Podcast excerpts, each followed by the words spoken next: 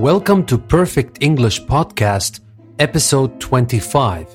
Every week, I'm going to read some stories to you, some from the ones I love and some from the ones I write.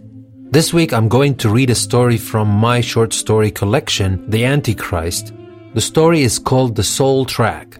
So let's get started. The stands filled with people eager to watch the race.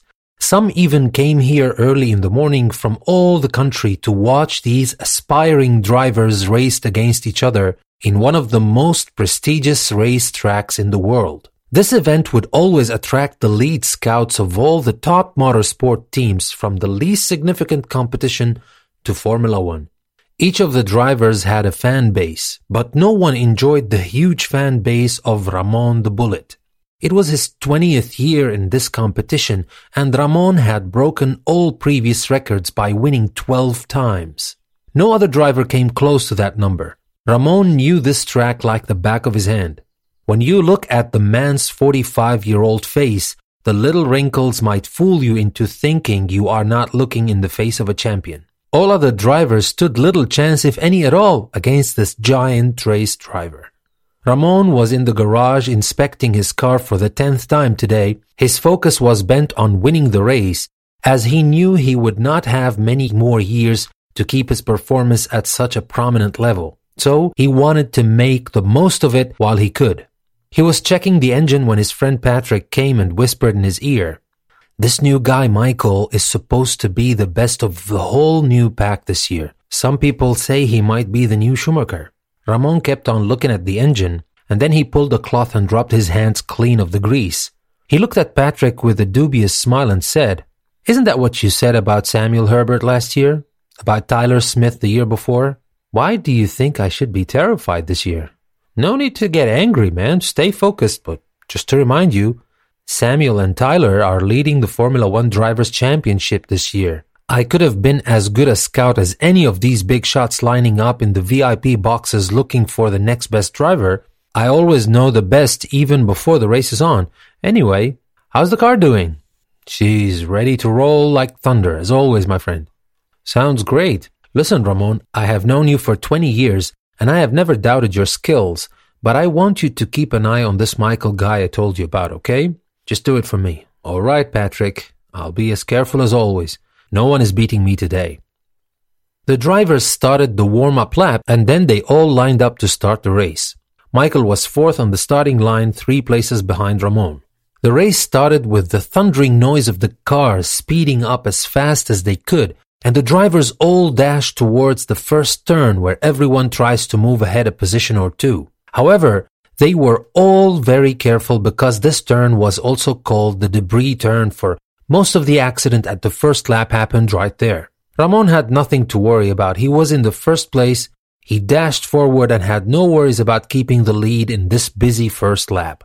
There were no severe casualties in the first lap. It was just two drivers who were competing for the last couple of places who had a small accident, which wasn't dangerous, yet it forced them to give up the race.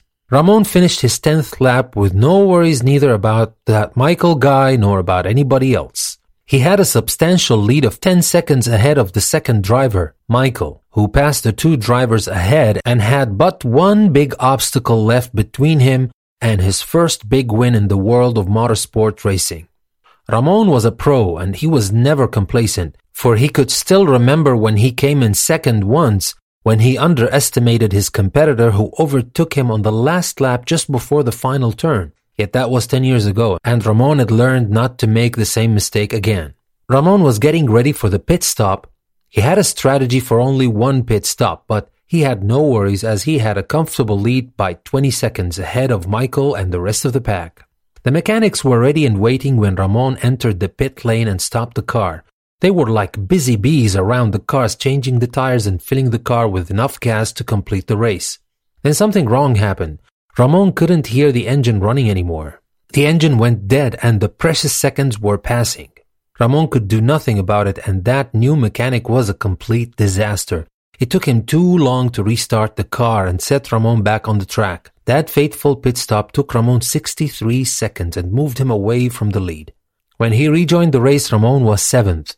After a few laps, when all the drivers in front of him made their pit stops, Ramon was still fourth. And that Michael boy was first now. Ramon was not a quitter, and if he could not prove himself worthy of winning this race on that track, who else could? He drove like an insane maniac, but it was that kind of crazy driving only Ramon could pull off. Any other driver would have gone off the track or caused an accident, but not Ramon. He passed his way all up to the second place with only five seconds between him and Michael. But there was a problem. There were only three laps left. Ramon used up the last bits of his tires, which were wriggling in the air in front of him like sea waves now. They could explode at any moment, and car handling was becoming a nightmare. Driving the car in those last three laps was like trying to ride an angry bull. Ramon closed the gap to three seconds with two laps to go, one second with one lap to go, and all his life was bound on this last lap of the race. The spectators and scouts were watching what was happening, and they were all mesmerized by the impossible driving skills of Ramon. Many turns were to be his last in this race, or to some in this life, but Ramon endured. No one was worried as Patrick was. He felt guilty of telling Ramon about Michael, which made Ramon even more determined to win the race. Ramon took the largest leap of faith in his driving abilities and his car's capability to hold on and not break apart. He could smell Michael's sweat from where he was now. He had two turns to go and just like a hungry tiger, Ramon was just waiting for the right time to strike. The first turn, there was a small window, but Ramon saw the risk of hitting Michael's car and driving it off track. So he halted just long enough to let Michael pass, but he didn't lose a millisecond doing that. There came the final turn and the last chance for Ramon to win the race.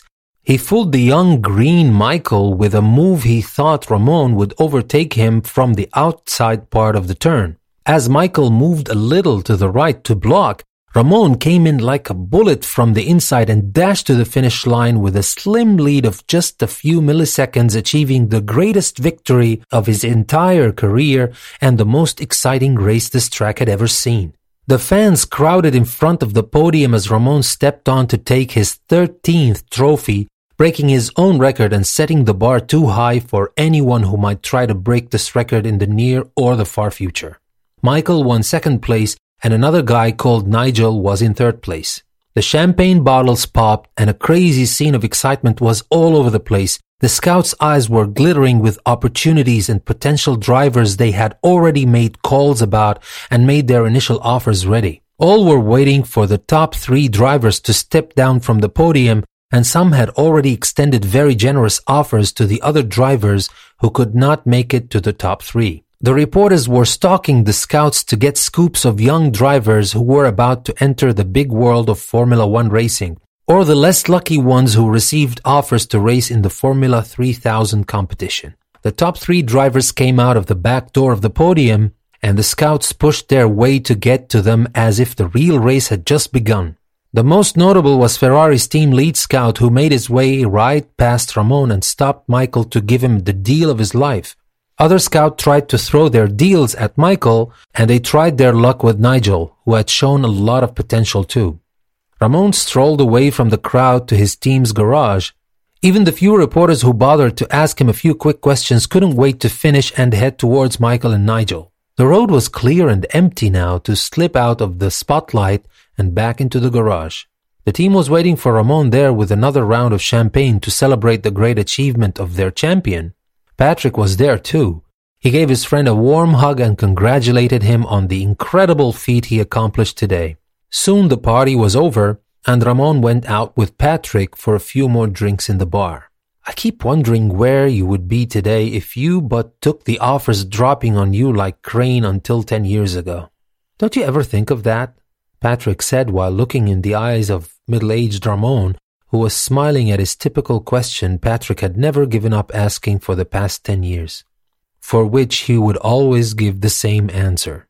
I would never know where or what I would be. But Patrick, my friend, right here, I will always be king. I hope you liked the story I picked for you this week, and I'll meet you again next week with new stories. Thank you very much for listening. I'll see you next time.